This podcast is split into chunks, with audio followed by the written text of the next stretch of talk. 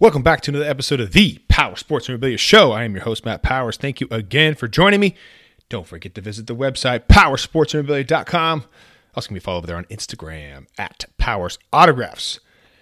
So we got the Isaiah Thomas signing coming up. Uh, that one is going to be in um, uh, when is that one? October, and he's got a one inscription limit right now and a lot of people are eh, not they're kind of bummed about it right? They want to get a bunch of inscriptions on stuff. So today's topic we're just going to briefly talk about why there are inscription limits maybe uh, and what the cost of inscriptions should be. And it's just kind of clear the air on kind of why inscriptions are kind of the way they are in this uh, climate that we're in in sports memorabilia history. You'll know like uh, companies like fanatics will limit the amount of inscriptions and so why do they do that? Don't they want to make money you know, yes and no. So we're going to talk about that here in just a second. So uh, Isaiah Thomas, one inscription limit. You know why? Why we do inscription limits? Why? What's going on with that? Well, first off, as you know, inscriptions are kind of highly sought after, and the big problem with inscriptions is that they take a lot longer to do than a standard autograph in most cases. So if you've got an athlete to come in and you've got let's just say you've got a hour with the athlete and he's got to get through four 500 pieces whatever it is right? And every single item has an inscription. Obviously you're not going to get that done in the allotted time frame. So inscriptions are one of those things where you you you want to allow them but you also want to limit them because of you know time frame and all that kind of stuff. So that's the real big issue when it comes down to doing inscriptions. Now, also, a lot of athletes don't like to do them because they do take up a lot of time and if they've only got a certain amount of time frame to work with them but also they just hate writing them out. They'd rather just sign their name make the money and move on. So um, inscriptions in my opinion and you tell me what you guys think about this inscriptions to me should actually cost more than the actual autograph the reason being is they take up more time, and in, I'd say in most cases, they probably add more value to an item than the actual autograph does. So let me give you an example. If you know Larry Bird was to start doing inscriptions again, and you wanted to get his Hall of Fame inscription on there, obviously adding that is going to make that jersey way more expensive than just a standard Larry Bird signed jersey. Now, that's kind of the extreme example because Larry Bird is known to not do inscriptions, but you kind of get my point. Allen Iverson was a guy that just uh, probably a couple years ago changed that to where now the inscription price is, I think it's the same as his flat price. So if you want to get a photo signed or a card signed, the inscription is the exact same price there. And Allen Iverson's got a bunch of great inscriptions to do, and people were just going absolute bananas on these things. I mean, I remember one card this guy sent in. I think it was a box topper, and it had 12, 12 or 13 inscriptions on there. And Iverson absolutely went ham on this thing. And if you know Iverson, he doesn't really write the exact inscription that you want. Like if you write Hall of Fame 2016, he does HOF 2K16 or, or, or whatever he does there. So it's he kind of does it in his own kind of Iverson slang. Uh, but this guy had 12 inscriptions on this thing, and I'm sh- and Iverson actually I think did a pretty good job with it. But he just basically just wrote all over this thing. You really couldn't even tell where he signed it. So, uh, so that's kind of the, the big issue with inscriptions. It's really twofold. Number one, they take up a lot of time. And number two, athletes for the most part don't like doing them. Now you do get some of the older athletes, especially some of the older football guys, like Len Dawson was this way.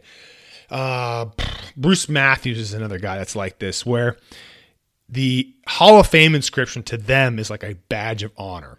And so they they include it kind of free of charge to you because that's something that they are absolutely so proud of in their entire career that they made the football Hall of Fame. And so that's always cool. I, I, I do like it when they kind of throw in the one free inscription.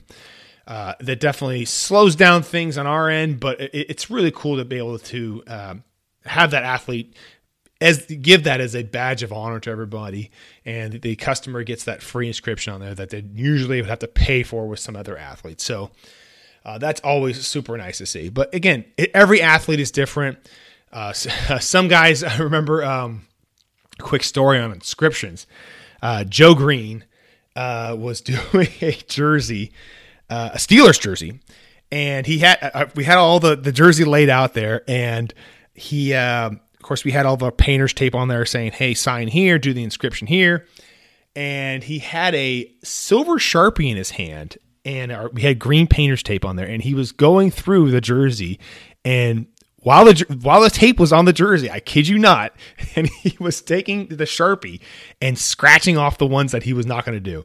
Fortunately for for us and for the customer, he didn't do any stray pen marks on the jersey.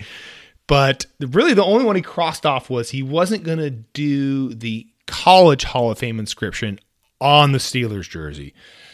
Why that makes a difference, you know, I don't know, but that's that's kind of one of my, my one fun inscription recent uh, story. I've got a bunch of others, but I was watching him do this. I was I was like, wait, what, what are you doing with that pen? What what? No, no, do, do not do that. I thought he was going to basically take that off there and he was going to basically jot down at the side the ones that he was not going to do, like as a memory to himself. But but no, no, he uh, he started marking off the jersey itself. So the jersey actually turned out really well. Another fun thing with Joe Greene was the the customer wanted the Hank, he wanted the Hall of Fame inscription on the bottom of the number, but Joe only puts it by his number or by his uh, signature.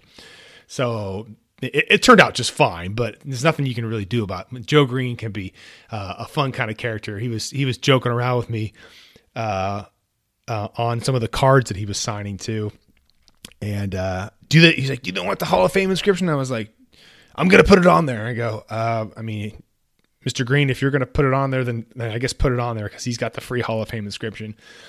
But the customer didn't actually request it, so I, I wasn't sure if the customer wanted on there. But Joe's like, I'm putting it on there. I'm like, okay, fine, you can do it on there.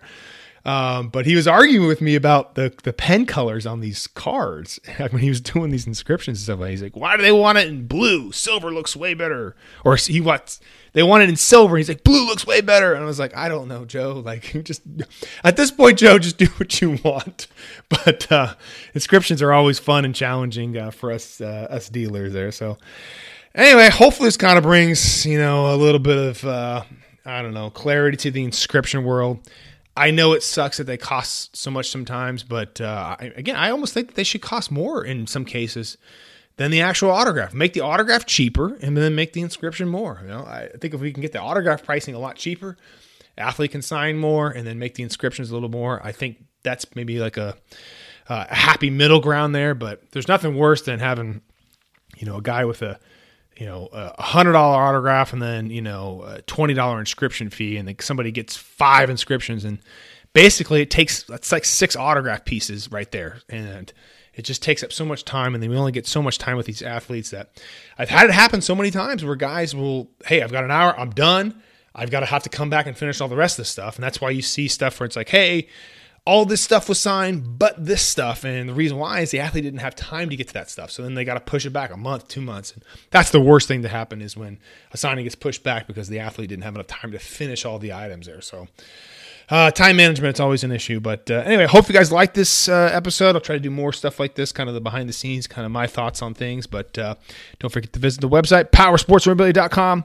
Also, you be follow over there on Instagram at Powers Autographs and I will see you guys on the next episode.